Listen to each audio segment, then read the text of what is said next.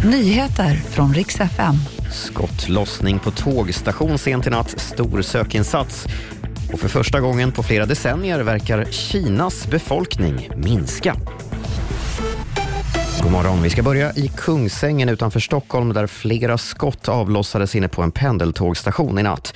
Polisen drog igång en stor sökinsats med hundar och helikopter, men ingen har ännu gripits. Man misstänker att skotten var avsedda för en person som lyckades undkomma. Under natten fick inga tåg stanna i Kungsängen medan jakten pågick, men trafiken ska nu vara igång igen.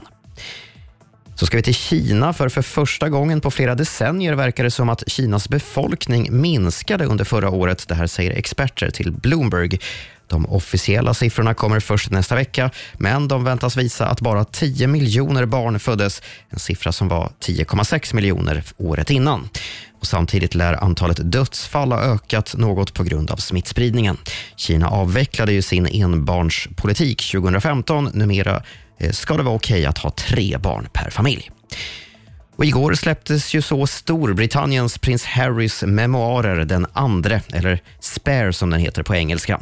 Hittills har boken sålt i 400 000 exemplar, rapporterar Sky News. Något som enligt förlaget innebär att den är den snabbast säljande fackboken någonsin. Och bara Harry Potter-böckerna har sålt bättre på sin första försäljningsdag, säger man.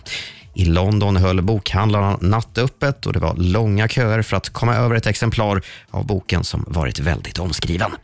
Det var de senaste nyheterna och jag heter Robin Kalmegård.